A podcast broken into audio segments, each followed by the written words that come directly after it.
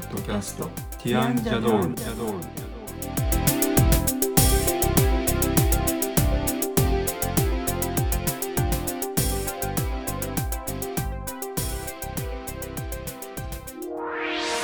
こんにちは、ティアンのコリンです。こんにちは、ティアンのエリコです。今日はティアンジャドールの第87回です。このポッドキャストでは音楽やアート、デザインなどティアンのメンバーの切り口で10分から15分程度でお話をしていきます、はい、今日はリフを使った曲作りにチャレンジの4回目になります、はいはい、81回目の回で作った曲のリフを展開して1曲のポップスに仕上げる、はい、だいぶ曲らしくなってきたとこですね、はい、で今日はベースを、そうなんです、今日はベースラインを入れて、一応多分僕は音楽の専門家ではないのでよくわかりませんけど、はい、普通はメロディーとベースとリズムがあれば曲になるっていう風に言われていると思います、うん、そうなんですか。いや、それは知らないですでも多分絶対その3つはあるんじゃないですかね。っていうかないと曲じゃないんじゃないかな、うん、と思いますけどね、うん、いやリズムがないとかっていうのは別にドラムが入ってるとかそういうことじゃなくて、必ずリズムがあると、曲である以上はリズムがありますね、うん、普通は。そうだから その3つということで、あとその和音とかハーモニーとかいう言い方をしてると思うんですけど、それが生まれるっていうことだと思うんですけど、うんうん、で曲になるということですね、はい、で、ベースラインを考えていくっていうところからなんですけど、はい、僕最初ベースライン考えるって言った時に一番最初に作ったリフのシンセパターン、はい、それだけ出しますね。これって3つから2つぐらい、2つから3つぐらいの音が同時になってるんですけど、それの一番下の低音の部分だけ入れればいいかなとか思ったんですけど、はい、エリコに相談したら、いやそうじゃない方がいい感じだったので、結構ベースラインはエリコに今回かなりの部分を考えてもらった感じですね、はい。で音色選びで結構また悩んだんですけど、はい、これ音色を選ぶときにですね、うん、今回最初は使ってるこの DAW ロジックプロって今回使いましたけど、はい、ソフトウェアシンセサイザーの中のこれは今これか、こ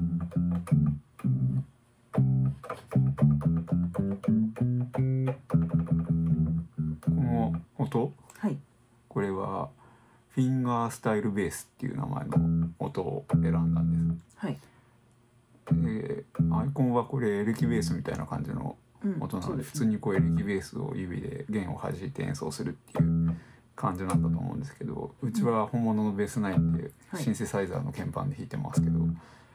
でこの音といろいろ他の音を合わせたら合わなかったんですね。合わなかったというか聞こえなかったんですね、うん、こんな状態だったので合わなかったというか聞こえなかった、あまりに聞こえなくてどうしていいかよくわからないみたいな感じ、う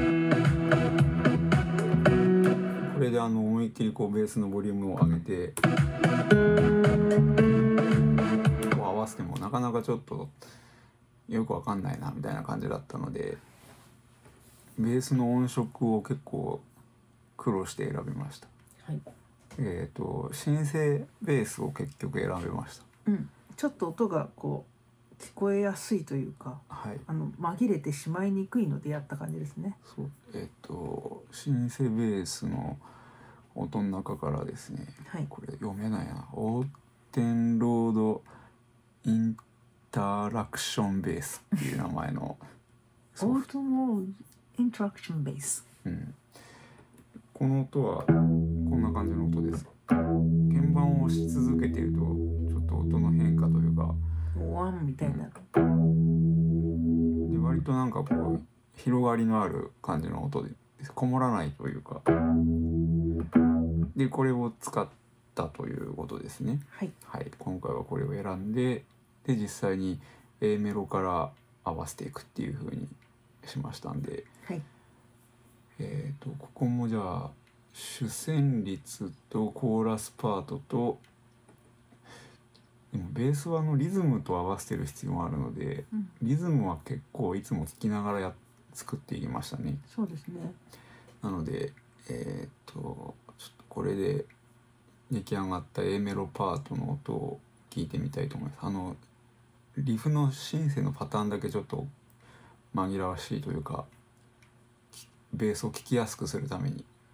音出さずにいきますね。はい。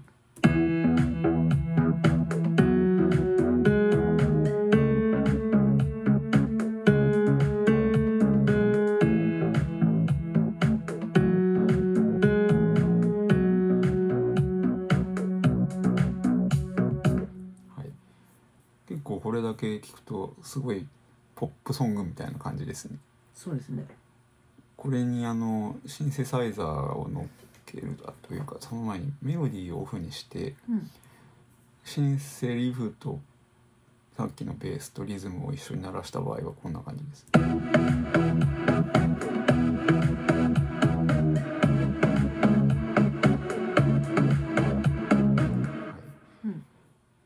なので基本的にこのシンセリフのリズムですよね。そこにぴったり合わせてあるような感じなので、リフを作ってそこから曲を作るということからこういう風になってます。はいはい、でここをちょっと全部メロディーのさっきのピアノの音も合わせてですね、はい、入れてみます。ちなみに今お聞かせしているのは、これレコーディングの時は音を鳴らしながら直接鍵盤を演奏して録音してるので、うん、タイミングがちょっと若干ずれてたりします、はい、人間がやってるので、それを一応もう直した状態の完璧には直してないですね、はい、ちょっとあまりにひどいとこだけ直したみたいな、うんはい、音のそのタイミングの部分はクオンタイズっていう機能を使って直したり、指で単純に音の位置を動かして直したりするんですけど、はい、今回ちゃんと直してないところはあれですね、音の強さの部分ですね。鍵盤を押す強さのところがベロシティっていうんですけど、はい、ここは今回はほぼ未調整なのでちょっと手引きのばらつきが、うん、特に私が、うん、基本はピアノでクラシックなので、はい、こうシンセに慣れてないのでなんか自分では思ってない強さになっちゃうっていうところがあるんですね、うん、この JD-Xi ローランドの鍵盤はフルサイズの鍵盤じゃなくてミニ鍵盤ということと、ちょうどこの作業スペースの設置してる台というかテーブルが不安定なテーブルで、ちょっとこう揺れるのもですね、演奏しづらいところかもしれないんですね。一番は私が慣れてないっていうところが大きい気がします。僕は結構この鍵盤で弾くとすごい強いベロシティになってしまう。そう、多分、うん、コリンの方が音がビシッて出て、私が弾くとあれみたいなふにゃんってなりやすい、うん、多分ピアノのタッチと違うんですよね、うんうん、そうすごいふかふかな感じなんです。あんまり正直僕もこのミニ鍵盤の弾き心地は好きじゃないので。好きじゃないですね。フルサイズのローランドのフルサイズのやつで最近ジュノ10っていうのかな、ジュノ X っていうのかわからないですけど、うん、ジュノっていう随分昔のそうシンセサイザーの新しいのがあって、それ本物にちょっと触る機会が一瞬だけ前あったので、触ったら結構しっかりした感じだったので、うん、フルサイズのが欲しいなとは思ってるんですけどね、はい、高いんですよ22万とかまあ楽器としては高い方じゃないですけどね、うん、でもシンセサイザーで今買おうとするとそんなにスッと買えるような値段じゃないなと思いますけど、うん、まあそのうちお金に余裕ができたら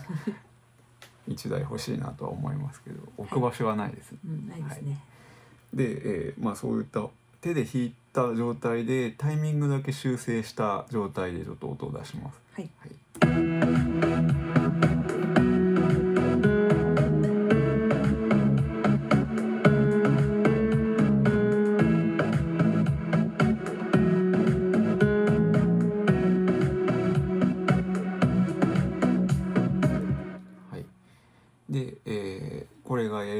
最初の部分 で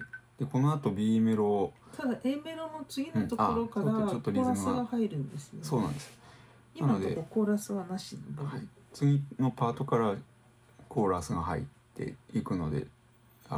ベースパターンもちょっと変わってるんですね。はい、で、B メロはちょっと不協和音が入るところで、ここもB メロの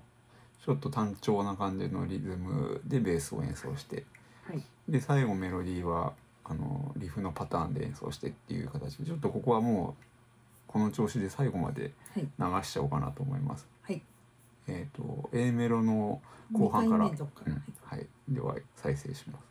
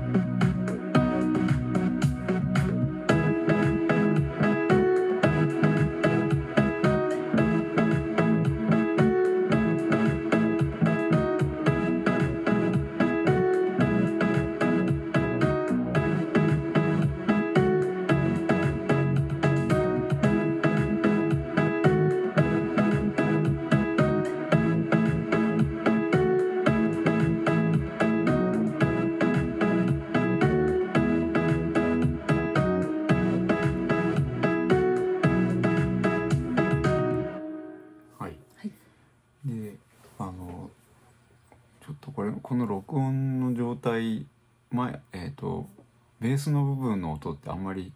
もしかしたら今回のこのポッドキャストの配信のこの録音では聞こえないかもしれないので、ああそうなんですね、うん、ベースのパートだけちょっと音出してみようかなと思います。はい、ベースとリズムだけ、こんな感じです。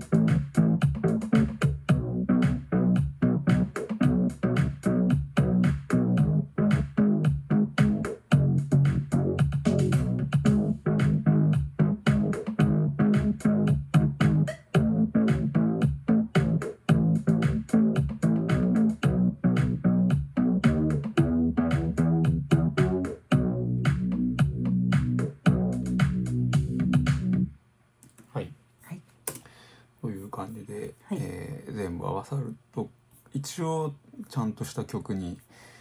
多分なったんじゃないかなと思います。はいはい、とこれにイントロのパートを作ったりというか、今すでにある部分をコピペして作るっていうことになるかなと思うんですけど、まあでも全く同じじゃないでしょうね。いや最後の仕上げとかではそうかもしれないですけど、うん、で感想を作ったり。エンディングはフェードアウトでいいかなとか思ってるんですけど私は歌詞作ってほしいですね、うんまあ、こんな感じで出来上がりですね。はい、はい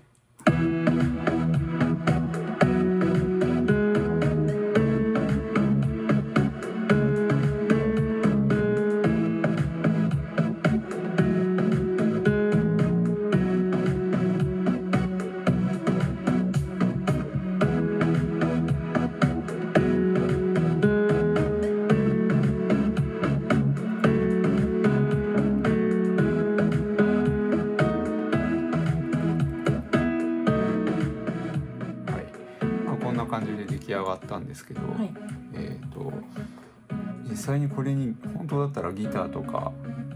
なんかこうなんていうんですか、ちゃんと音が鳴ったりとか、うん、なんかブラスみたいな音が入ったりとか、うん、そうするとよりこうポップっぽくポップスっぽくなると思うんですけど、誰か考えてくれないですか、ね、自分じゃないんですかまあ、そのうちそういうのを仕上げて歌詞もできたら歌詞も書いて、はい、で歌が入れば人の声が入るとよりポップスっぽくなりそうな気がする、うん、ちょっとちゃんと一個歌っぽい感じに歌っていうかね、うん、一曲にしたいですよね、うん、まあそんな感じで最終的に仕上げたいなと思ってます、はいはい、ということで今回はですね87回目、はい、これで終わりにしたいと思います、はいはい、で次の回はちょっと音楽の話ではない別の話をしたいと思ってます、はい次の回はですね、CI っていうキーワードというかフレーズ、別に新しい言葉じゃないですけど昔からありますね、はい、コーポレートアイデンティティについてお話ししたいと思ってます、はいはい、コーポレートアイデンティティってガラッとこう、まあ、イメージチェンジみたいな感じだと思いますけど、ちょっとそれにまつわる話を3つ具体的な例を出してお話します、はい、でもそのうち皆さんが知ってるのは多分1つしかないんですね、そうですね、はいはい、あとは